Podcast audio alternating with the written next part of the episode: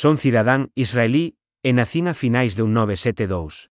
En moitos casos en que ordeno electrodomésticos para a miña casa. Teño un problema. Cando necesito axuda para levar o produto ao lugar adecuado na miña casa. Acción que non podo facer por conta propia debido á miña discapacidade física. Non hai xeito de obter a axuda.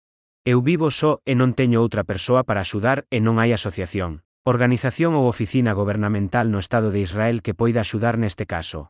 Tamén salientaría que as empresas que fabrican ou transportan electrodomésticos en Israel se negan decididamente a axudar, aínda que lles ofrezan o pago. Por suposto, en case todos os casos nos que logro atopar unha empresa que estea preparada para axudar, sempre teño que pagar un prezo desorbitado por ser cliente en catividades sen máis alternativas.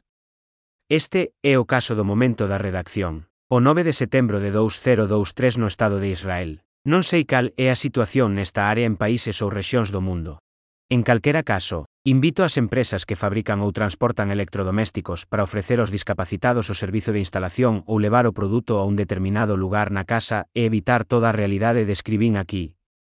Mellor respecto. Asaf Benyamini